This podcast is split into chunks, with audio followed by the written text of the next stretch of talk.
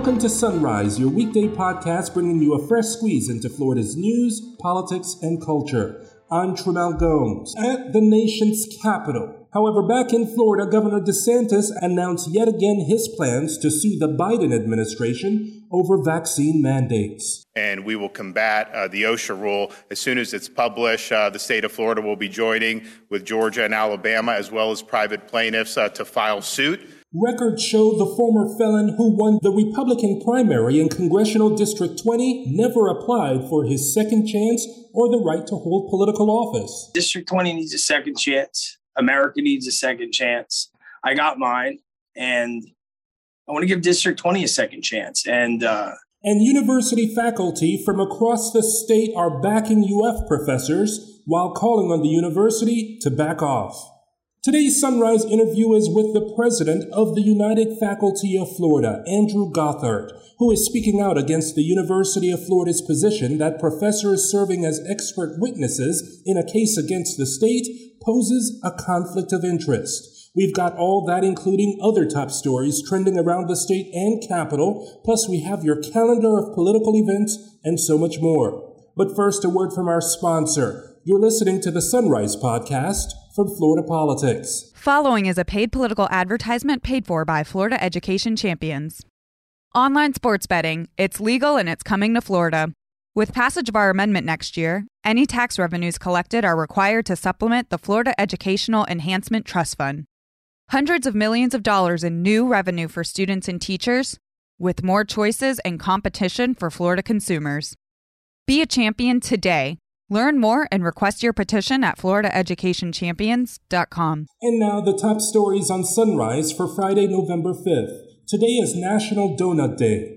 On this day in 1872, Susan B. Anthony, a leader in the American women's suffrage movement, cast a ballot in the presidential election and she was later arrested for voting illegally and convicted in a trial she called the greatest outrage history ever witnessed and in 1945, Franklin D. Roosevelt was elected to an unprecedented third term as President of the United States. So here is an interesting update from yesterday's sunrise. The winning Republican in this week's congressional primary in South Florida is a former felon who did not go through the state's process to restore his civil rights after imprisonment according to interviews and records. Here is Jason Mariner talking about his criminal past and outlook about second chances. I was a drug addict. Um, I was a convict. And, you know, I look around District 20. District 20 needs a second chance. America needs a second chance. I got mine. And I want to give District 20 a second chance. And, uh, you know, one of the ways to do that is to ensure economic prosperity. Under Florida law, in order to hold political office, a candidate must go through the state's process to get their rights restored. Jason Mariner is a 36 year old advertising executive and self described America First conservative candidate in Palm Beach Gardens. He won Tuesday's Republican primary with 58% of votes in Florida's 20th congressional district, which is heavily Democratic.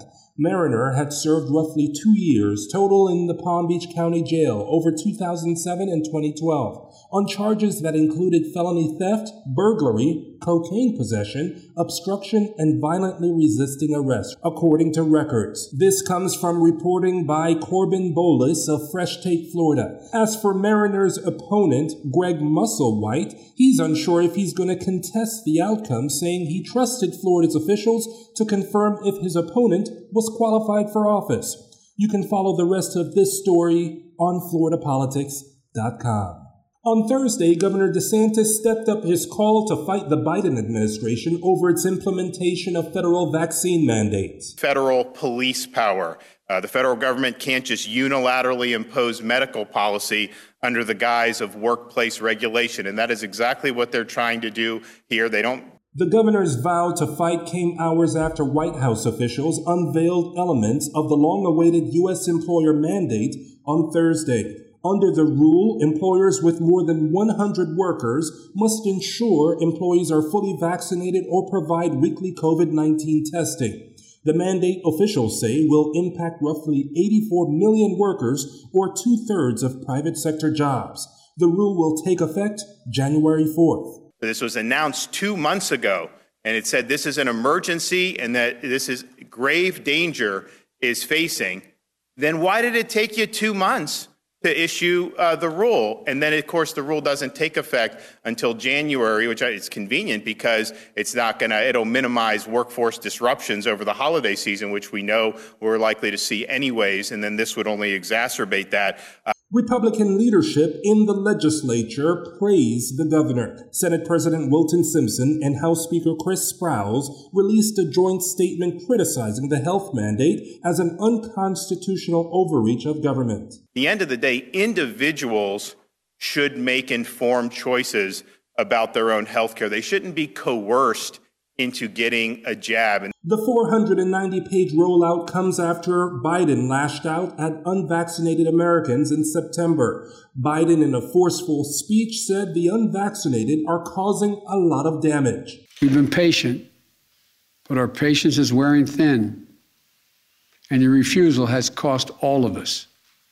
So please do the right thing. But just don't take it from me. me. Listen to the voices of unvaccinated Americans who are lying in hospital beds, taking their final breath saying, If only I'd gotten vaccinated. If only. It's a tragedy. Please don't let it become yours. Well, Florida lawmakers will be talking about this topic during the governor's call for a special session, which starts on November 15th. When you think of it, the legal challenges, a special session, there is a lot of noodles being thrown at the wall, and I guess we will have to wait and see which one sticks in the governor's all out war against vaccine mandates. Faculty from across the state are calling on administrators at the University of Florida to reconsider their position to block professors from serving as witnesses in a lawsuit challenging Florida's new elections law, which makes it harder for people to vote by mail. Political science professors Daniel Smith, Michael McDonald, and Sharon Austin were hired to testify as expert witnesses for plaintiffs. Andrew Gothard, president of the United Faculty of Florida, is our Sunrise interview guest today. Andrew Gothard, welcome to Sunrise. So glad to have you here on the program. We've all been watching the University of Florida and its decision to bar three professors from providing expert testimony in a case where plaintiffs argue Florida's new election law limits the ability for Black and Brown folks to really participate. And the university is basically saying the professor's participation is a conflict of interest. What did you make of seeing the university's position and just this case in general? We were shocked when we saw them put that in writing. I mean, historically, higher education faculty at state university campuses around the state have been allowed to participate as expert witnesses in court cases, both for and against the, the current uh, political party or the current governor. So to see this turn around so quickly and quite frankly out of the blue was, I mean, almost unbelievable the university sort of backtrack and tried to make the focus on whether or not they were getting paid or they can only do it if it's pro bono. But as you mentioned, and as we all know, it, it's very common to have professors, experts, they're usually paid to provide um, their expertise. Yes, absolutely. And, you know, we see the the later argument about that this was about pay as, as a real red herring in this case. You know, either the either the testimony is a conflict of interest or it isn't. And whether faculty are being paid or not is irrelevant to that. And we also believe that you know it's not easy to become an expert in a subject area. And it is nationally uh, a policy that when faculty provide expert testimony they are paid for their time as anyone should be paid for their time and expertise.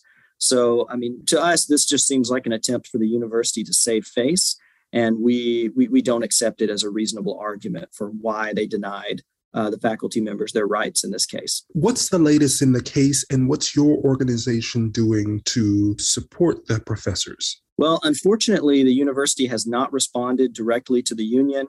Uh, on on any of this, even though we have sent them letters and communications to see what their position is and to try to advocate for these faculty members.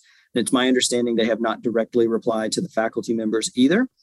Um, but we are continuing to provide support. Uh, we are, you know, talking to them regularly. We are talking to their legal counsel, and we stand ready to defend them when and if the university decides to take any punitive action against them or in, in terms of their labor rights, because you know, as their union, that's our role, and we are happy in this case to step up and support them in any way we can. To the question of being a conflict of interest as a professor, a faculty member, and at an educational institution where the main focus is learning and it's challenging norms and challenging the status quo and it calls uh, things into question. What does it mean for other situations where another professor is at another university? And where do we go from here in this situation? Because you are working for the university, if it's a public university, that is working for the state.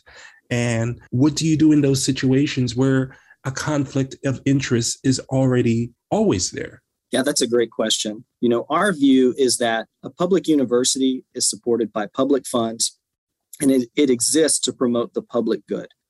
And that is beyond the level of any kind of potential state conflict of interest. And we believe that the value of higher education is over and above and outside of political interest. Because as we know, politics shift, they change. Different people get into office, different parties take control. But the advancement of knowledge, the improvement of our society, all of these things outlast individual politicians and their administrations. So we do not think that any uh, expertise that a university or its faculty provide can actually be a conflict of interest for the state because the university and the faculty exist to serve the public. Now, moving forward, we know that there will that there are a lot of eyes on this case, and we are confident that the other 11 state university system campuses are also watching to see how this turns out.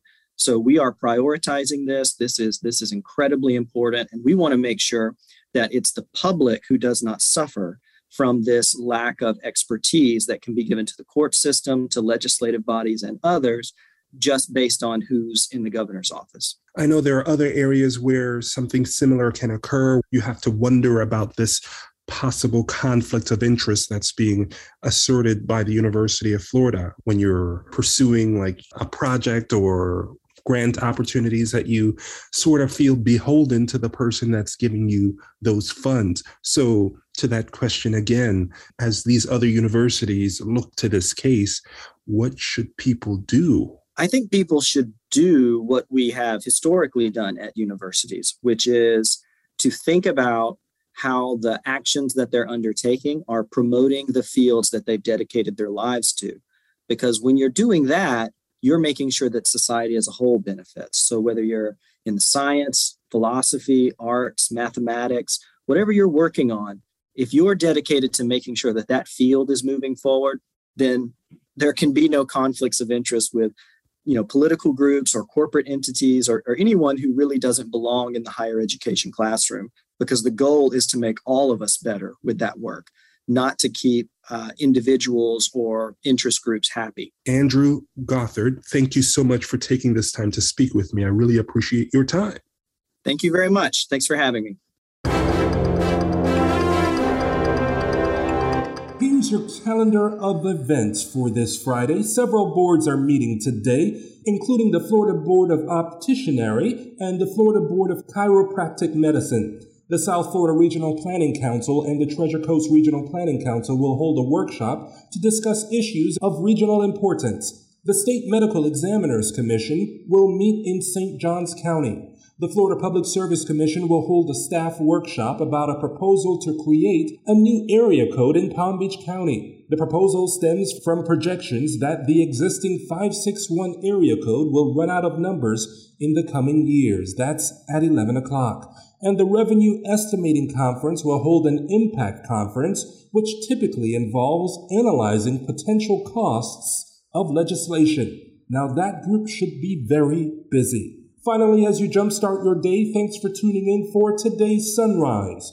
I'm Tremel Gomes, inviting you to join us again next week for a fresh squeeze into Florida's news, politics, and culture.